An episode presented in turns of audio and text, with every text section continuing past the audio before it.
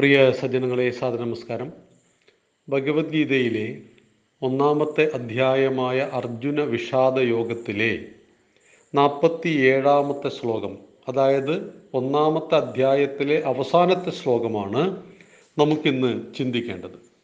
നാൽപ്പത്തി ഏഴാമത്തെ ശ്ലോകത്തോടുകൂടി അർജുന വിഷാദയോഗം എന്നു പറയുന്ന ഭഗവത്ഗീതയിലെ ഒന്നാമത്തെ അധ്യായം അവസാനിക്കുന്നു. യുദ്ധത്തിൽ നിന്ന് പിന്തിരിഞ്ഞോടുവാനുള്ള കാരണങ്ങൾ മുഴുവൻ വിശദീകരിച്ചുകൊണ്ട് അർജുനൻ സംസാരിച്ചു കഴിഞ്ഞു. അതിനുശേഷം അർജുനൻ ചെയ്ത പ്രവൃത്തി എന്ത്? എന്നാണ് നാൽപ്പത്തി ഏഴാമത്തെ ശ്ലോകം വ്യക്തമാക്കുന്നത്. നാൽപ്പത്തി ഏഴാമത്തെ ശ്ലോകം. സഞ്ജയ ഉവാച ഏവമുക്താർജുന സഖ്യേരതോപസ്ത ഉപാവിശത്. വിസൃജ്യ സശരം ചാപം ശോകസംവിഘ്നമാനസ അതായത് സഞ്ജയൻ പറഞ്ഞു.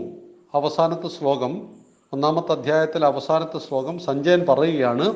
ധൃതരാഷ്ട്രോട് ശോകത്താൽ കലങ്ങി മറഞ്ഞ മനസ്സോടെ അർജുനൻ ഇപ്രകാരം പറഞ്ഞ ശേഷം അമ്പും വില്ലും താഴെ വെച്ച് രഥത്തട്ടിൽ ഇരുന്നു.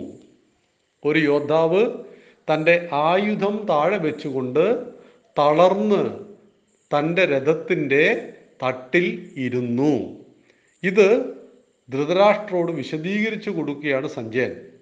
അത് അതുകൊണ്ടാണ് ഇവിടെ സഞ്ജയൻ പറഞ്ഞു ശോക സംവിഘ്ന മാനസ ശോകത്തോടു കൂടിയ മനസ്സുള്ളവൻ അർജുന അർജുനൻ ഏവ ഇക്വ ഇപ്രകാരം പറഞ്ഞിട്ട് സശരം ശരത്തോടൊപ്പമുള്ളതിനെ ചാപം വില്ലിനെ വിസൃജ ഉപേക്ഷിച്ചിട്ട് താഴെ വച്ചിട്ട് സംഘേ യുദ്ധത്തിൽ യുദ്ധക്കളത്തിൽ രഥോപ രഥോപസ്ഥേ രഥത്തട്ടിൽ ഉപാവിശത് ഇരുന്നു. ഈ ആശയം ഒരു യോദ്ധാവ് അവന്റെ ആയുധം താഴെ വെച്ചുകൊണ്ട് ഇനി ഞാൻ യുദ്ധത്തിനില്ല. യുദ്ധം പാപമാണ് എന്നല്ല പറഞ്ഞത്. യുദ്ധത്തിൽ ബന്ധുജനങ്ങളെ കൊല്ലുന്നത് പാപമാണ്. യുദ്ധം പാപമാണെന്ന് അർജുനൻ പറയുന്നില്ല ഇവിടെ. അവിടെയാണ് ഒന്നാമത്തെ അധ്യായം ശ്രദ്ധിക്കേണ്ടത്. നമ്മുടെ വിമർശകന്മാർ പറയുന്നു ഞാൻ യുദ്ധം ചെയ്യില്ല.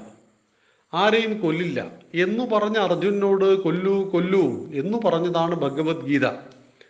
കൊല്ലാൻ പാടില്ല കൊല്ലില്ല എന്ന് പറഞ്ഞ ഒരാളെ കൊണ്ട് എന്തിനാണ് കൊല്ലിച്ചത് ശ്രീകൃഷ്ണൻ? ഇത് ശ്രീകൃഷ്ണൻ ചെയ്യേണ്ട ആവശ്യം എന്ത്? ലക്ഷോപലക്ഷം ആളുകൾ കൊല ചെയ്യപ്പെട്ട ഒരു മഹാഭാരത യുദ്ധം ഉണ്ടാകാതിരിക്കാൻ അർജുനൻ ആത്മാർത്ഥമായിട്ട് ആഗ്രഹിച്ചു.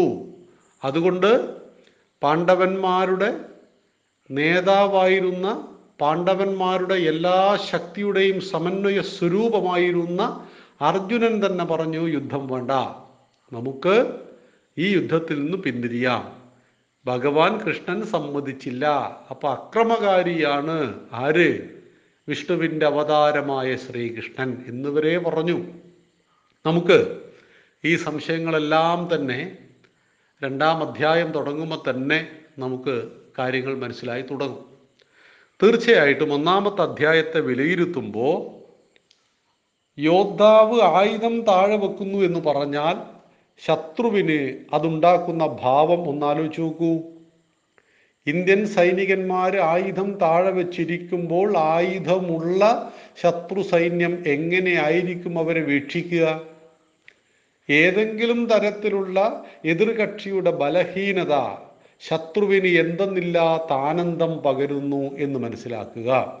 ഇവിടെ കൗരവന്മാർക്ക് ആനന്ദം നൽകുന്ന പ്രവൃത്തിയാണ്.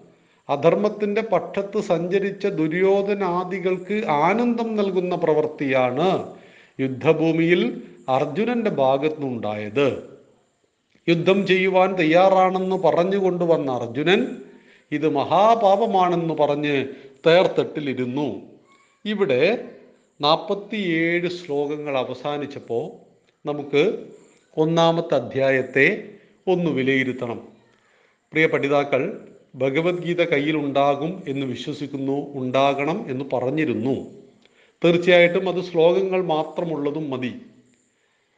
മുപ്പത്തി ഒന്നാം തീയതി അതായത് മറ്റന്നാൾ നമ്മുടെ വാവായ ദിവസം ഏതെങ്കിലും ഒരു സമയം ഒരു മണിക്കൂറിന് ചുവട്ടിൽ സമയം കണ്ടെത്തിയിട്ട് ഭഗവത്ഗീതയിലെ ഒന്ന് മുതൽ നാൽപ്പത്തിയേഴ് വരെയുള്ള ഒന്നാമത്തെ അധ്യായത്തിലെ ശ്ലോകങ്ങൾ വെറുതെ ഒന്ന് വായിക്കുക. അതിന്റെ അക്ഷരസ്ഫുടത കിട്ടുവാൻ നമ്മൾ യൂട്യൂബിൽ കയറിയിട്ട് ഭഗവത്ഗീത പാരായണം എന്നടിച്ചാൽ അതിമനോഹരമായ പാരായണങ്ങൾ അതിലുണ്ട്. അതിൽ നിന്ന് ഒന്ന് സെലക്ട് ചെയ്ത് കേൾക്കുക. അല്ലെങ്കിൽ സ്വയം വായിച്ചു നോക്കുക. അങ്ങനെ വായിച്ചു നോക്കി അതിന്റെ അർത്ഥം കൂടി ഗ്രഹിക്കാൻ നമുക്ക് കഴിഞ്ഞാൽ ഭഗവത്ഗീതയിലെ ഒന്നാമത്തെ അധ്യായം നാം പഠിച്ചു കഴിഞ്ഞു എന്നാണ് സാരം. ഭഗവത്ഗീതയിൽ ഒന്നാമത്തെ അധ്യായം അർജുന വിഷാദ യോഗമാണ് പേര് പോലെ തന്നെ യുദ്ധഭൂമിയിൽ അർജുനനുണ്ടായ ഒരു വിഷാദം.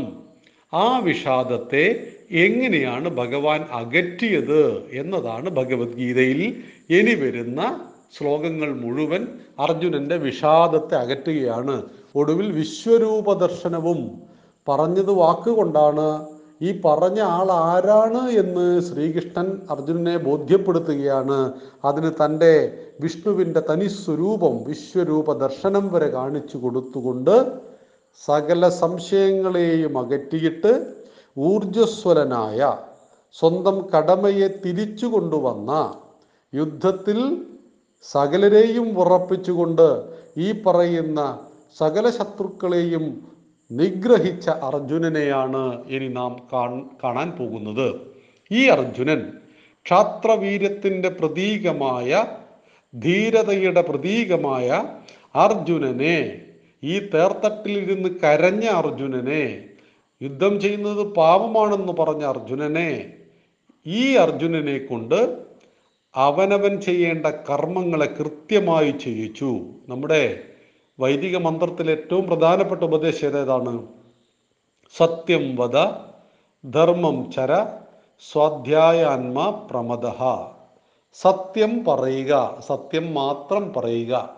എന്നാൽ എല്ലാ സത്യവും എല്ലാ സമയത്തും പറയാനും പാടില്ല. സത്യം പരമാവധി പറയരുത് എന്ന് തന്നെയാണ് നമ്മുടെ മുനിമാർ ആചാര്യന്മാർ പറയുന്നത്.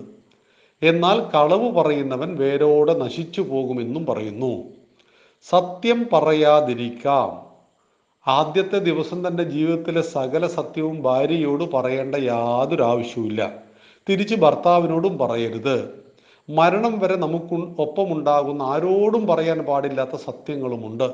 ചില സത്യങ്ങൾ അച്ഛനോടോ അമ്മയോടോ പറയാം. അത് ഭാര്യയോട് പറയരുത്. ചില സത്യങ്ങൾ ഭാര്യയോട് മാത്രമേ പറയാൻ പാടുള്ളൂ. അത് മാതാപിതാക്കളെ അറിയിക്കരുത്. ഇങ്ങനെ. സത്യം വധ ധർമ്മം ചര ധർമ്മ ധർമ്മത്തെ ആചരിക്കുക ധർമ്മത്തിൽ ജീവിക്കുക. നമ്മൾ ഏത് മേഖലയിൽ ജീവിക്കുമ്പോൾ ആ മേഖലയിൽ സത്യവും ധർമ്മവും കൈവെടിയാതെ ജീവിക്കുക. ഇതാണ് നമ്മുടെ പ്രധാനപ്പെട്ട വൈദിക മന്ത്രങ്ങളുടെ ഉപദേശം. സ്വാധ്യായാന്മ പ്രമത ഓരോരുത്തർക്കും നിശ്ചയിച്ച ജോലിയിൽ ചെയ്തുകൊണ്ടിരിക്കുന്ന ജോലിയിൽ ഒരിക്കലും പ്രമാദം പാടില്ല മടി പാടില്ല. അത് കൃത്യമായിട്ട് ചെയ്യുക. എന്ന രീതിയിൽ ഉപദേശത്തിൽ അർജുനന്റെ ജോലി ഏതാണ്? അല്ലെങ്കിൽ അർജുനൻ ചെയ്യേണ്ട ദൗത്യം എന്താണ്? യുദ്ധമാണ്. ക്ഷത്രിയന്റെ ദൗത്യം യുദ്ധമാണ് പട്ടാളക്കാരന്റെ ദൗത്യം യുദ്ധമാണ്. ആ യുദ്ധത്തിൽ മരണം സ്വാഭാവികം. പരമാവധി ആളുകൾ കൊല ചെയ്യപ്പെടുകയും മരിക്കുന്നതിന് മുമ്പ് എത്രത്തോളം ശത്രുവിനെ കൊല്ലാൻ പറ്റുമെന്ന് നോക്കലാണ് യുദ്ധത്തിലെ ഓരോ യോദ്ധാവിന്റെയും രീതിയും നീതിയും എക്കാലത്തും. അത് അന്നും ഇന്നും അങ്ങനെ തന്നെയാണ്. ഈ അർജുന വിഷാദ യോഗത്തെ വിലയിരുത്തുമ്പോൾ ധൃതരാഷ്ട്ര ചോദിക്കുന്ന ചോദ്യം സഞ്ജയനോട് ധർമ്മക്ഷേത്രേ കുരുക്ഷേത്രേ സമവേത യുയുത്സവ മാമക പാണ്ഡവാശ്ചൈവ കിമ കുറുവത സഞ്ജയ? ധർമ്മക്ഷേത്രമായ കുരുക്ഷേത്ര യുദ്ധഭൂമിയിൽ എന്റെ മക്കളും അല്ലെങ്കിൽ എന്റെ പക്ഷവും പാണ്ഡവന്മാരും തമ്മിലുള്ള യുദ്ധം ഇവിടെ എത്തി? ഒന്നാമത്തെ ക്ലാസ് നമ്മൾ ധൃതരാഷ്ട്ര ആരാണെന്ന് വിശദീകരിച്ചു. ധർമ്മം എന്താണെന്ന് രണ്ടാമത്തെ ദിവസം ക്ഷേത്രം എന്താണെന്ന് വിഗ്രഹാരാധന എന്താണെന്ന്. അങ്ങനെ വാക്കുകളുടെ അർത്ഥവും ദൈനംദിന ഹിന്ദു നേരിടുന്ന ചോദ്യങ്ങളും അറിയേണ്ട വിഷയങ്ങളും എല്ലാം നമ്മൾ സഞ്ചരിച്ചപ്പോൾ യുദ്ധത്തിന് തയ്യാറായി വന്ന അർജുനൻ ശംഖ് മുഴക്കി ദേവദത്തം എന്ന ശംഖ് മുഴക്കി ഭഗവാൻ പാഞ്ചജന്യം എന്ന ശംഖ് മുഴക്കി ദുഷ്ടബുദ്ധിയായ ദുര്യോധനന്റെ വിജയം ആഗ്രഹിച്ച് ഞങ്ങളോട് യുദ്ധം ചെയ്യാൻ വന്നിരിക്കുന്നവരെ ഞാനൊന്നു കാണട്ടെ. അതുകൊണ്ട് സേനയോർ ഉഭയോർ മധ്യേ രഥം സ്ഥാപമയെ അച്യുത. ഇരു സൈന്യത്തിനും മധ്യത്തിലായിട്ട് എന്റെ രഥത്തെ കൊണ്ടുപോയി നിർത്തു അച്യുത എന്ന് പറഞ്ഞു. ഭഗവാൻ ചിരിച്ചുകൊണ്ട് രഥമെടുത്തു. ഇരു സൈന്യത്തിന്റെയും മധ്യത്തിൽ കൊണ്ടുപോയി നിർത്തി. ഒരു ജില്ലയുടെ അത്രമാത്രം വലിപ്പമുള്ള പതിനൊന്ന് അക്ഷൗണിപ്പട ഒരു ഭാഗത്തും ഏഴ് അക്ഷൗണിപ്പട മറുഭാഗത്തുമുള്ള യുദ്ധം.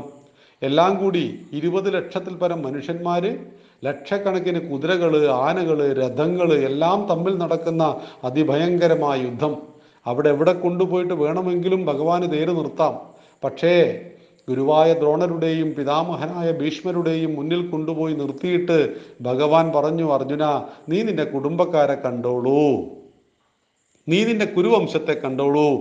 അപ്പോഴാണ് അർജുനൻ നോക്കിയത്. അർജുനൻ പറഞ്ഞു ദുഷ്ട്വേമം സ്വജനം കൃഷ്ണ. ഞാൻ എന്റെ ബന്ധുജനങ്ങളെ കാണുന്നു.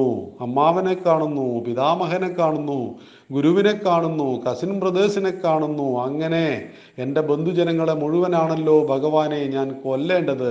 ഇവരെ കൊന്നിട്ട് എന്തിനാണ് രാജ്യം മൂന്ന് ലോകങ്ങളുടെയും രാജാവാക്കാം എന്ന് പറഞ്ഞാൽ പോലും ഞാനിവരെ കൊല്ലില്ല. അതുകൊണ്ട് ഭഗവാനെ എന്റെ കയ്യിൽ നിന്ന് ഗാന്ധീവം പുറക്കുന്നു എന്റെ തൊണ്ട വരളുകയാണ്. ശരീരത്തിലെ ഓരോ രോമവും തളർന്നു പോയിരിക്കുന്നു. അതുകൊണ്ട് ഇവരെ കൊന്നിട്ടുള്ള ഒരു സ്വർഗവും എനിക്ക് വേണ്ട. എനിക്ക് രാജ്യവും വേണ്ട എന്ന് പറഞ്ഞ് തേർത്തട്ടിൽ തളർന്നിരുന്ന അർജുനന്റെ വിഷാദയോഗത്തെക്കുറിച്ചാണ് അർജുന വിഷാദയോഗം എന്ന് പറയുന്ന ഒന്നാമത്തെ അധ്യായം അവസാനിക്കുന്നത്. നമ്മൾ രണ്ടാമത്തെ അധ്യായം തുടങ്ങുന്നത് ഓഗസ്റ്റ് ഒന്ന് മുതലാണ്. നാളെ നമുക്ക് കർക്കിടക വാവാണ്. കർക്കിടകം ദക്ഷിണായനം ആരംഭിക്കുന്ന വളരെ മഹത്തായ ഒരു കാലഘട്ടമാണ്. മനുഷ്യൻ നമ്മൾ ഹിന്ദുക്കൾ ചെയ്യേണ്ട പഞ്ചമഹായജ്ഞങ്ങളുണ്ട്. അതിലൊന്ന് ബ്രഹ്മയജ്ഞം രണ്ട് ദേവയജ്ഞം മൂന്ന് പിതൃയജ്ഞം നാല് മനുഷ്യയജ്ഞം അഞ്ച് ഭൂതയജ്ഞം. മുമ്പ് നമ്മൾ വിശദീകരിച്ചതാണ്.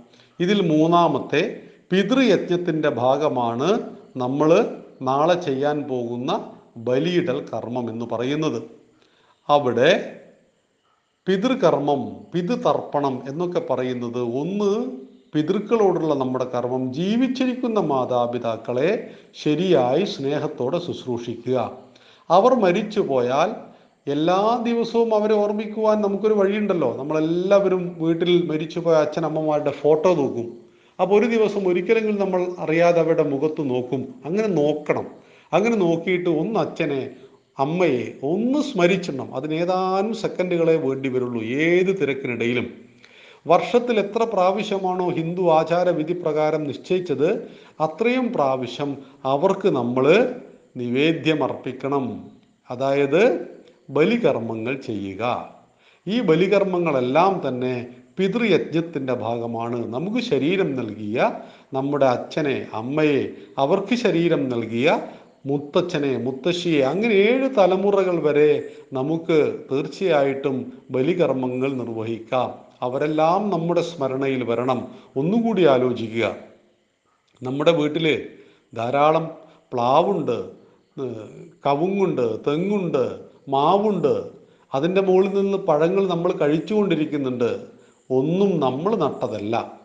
നമ്മുടെ പൂർവികന്മാർ ഉണ്ടാക്കിയതാണ്. നമ്മൾ ഇന്ന് ഭക്ഷിക്കുന്ന ഭക്ഷണം പോലും അവരുടെ അധ്വാനത്തിന്റെ ഫലമാണ്. അതുകൊണ്ട് എല്ലാ തിരക്കുകൾക്കിടയിലും അവരെ ഓർക്കുക. കർക്കിടകത്തിന്റെ കർമ്മങ്ങൾ ആരംഭിക്കുന്നത് കർക്കിടകം പതിനഞ്ച് ജൂലൈ മുപ്പത്തി ഒന്ന് രാവിലെ ഏഴ് മണിക്ക് ശേഷം. അല്ലെങ്കിൽ ആചാര്യന്മാർ നിശ്ചയിക്കുന്ന സമയപ്രകാരം നമുക്കെല്ലാവർക്കും പിതൃതർപ്പണം ചെയ്യാം. അത് പുഴയിൽ ചെയ്യണമെന്ന് കടലിൽ ചെല്ലണമെന്ന് ആണ് പറയുന്നത്. കാരണം നമ്മൾ അവിടെ അർപ്പിക്കുന്നത് എന്തായാലും ഉരുളച്ചോറാണല്ലോ. അത് മത്സ്യങ്ങൾ തിന്നോളും. എല്ല് കൊണ്ടുപോയിട്ട് നമ്മൾ തിരുപ്പതിയിലൊക്കെ ഇടുന്നുണ്ട്. അതൊക്കെ ഹിന്ദു വിരുദ്ധമാണ്. ആയിരം ആളുകൾ ചെല്ലുന്നു. ആയിരം എല്ലായിട്ട്. എല്ല് മുഴുവൻ നദിയിലിട്ടാൽ ആയിരം എല്ലായി ഒരു ദിവസം. ഒരു മാസം കൊണ്ട് മുപ്പതിനായിരം അല്ലായി ഒരു വർഷം കൊണ്ട് മൂന്ന് ലക്ഷത്തി അറുപതിനായിരം എല്ലായി ആ ആവാസ വ്യവസ്ഥ തന്നെ നശിച്ചു പോകും. ഇവിടെ നമ്മൾ സാഗരത്തിലാണ് പ്രധാനമായിട്ടും സാഗരത്തിലാണ് ഈ അർപ്പണം നടക്കുന്നത്. സാഗരം അനന്തമാണ് അറ്റമില്ലാത്തതാണ്. അവിടെ അർപ്പിക്കുമ്പോൾ അത് ഒരിക്കലും മലിനമാകുന്നില്ല.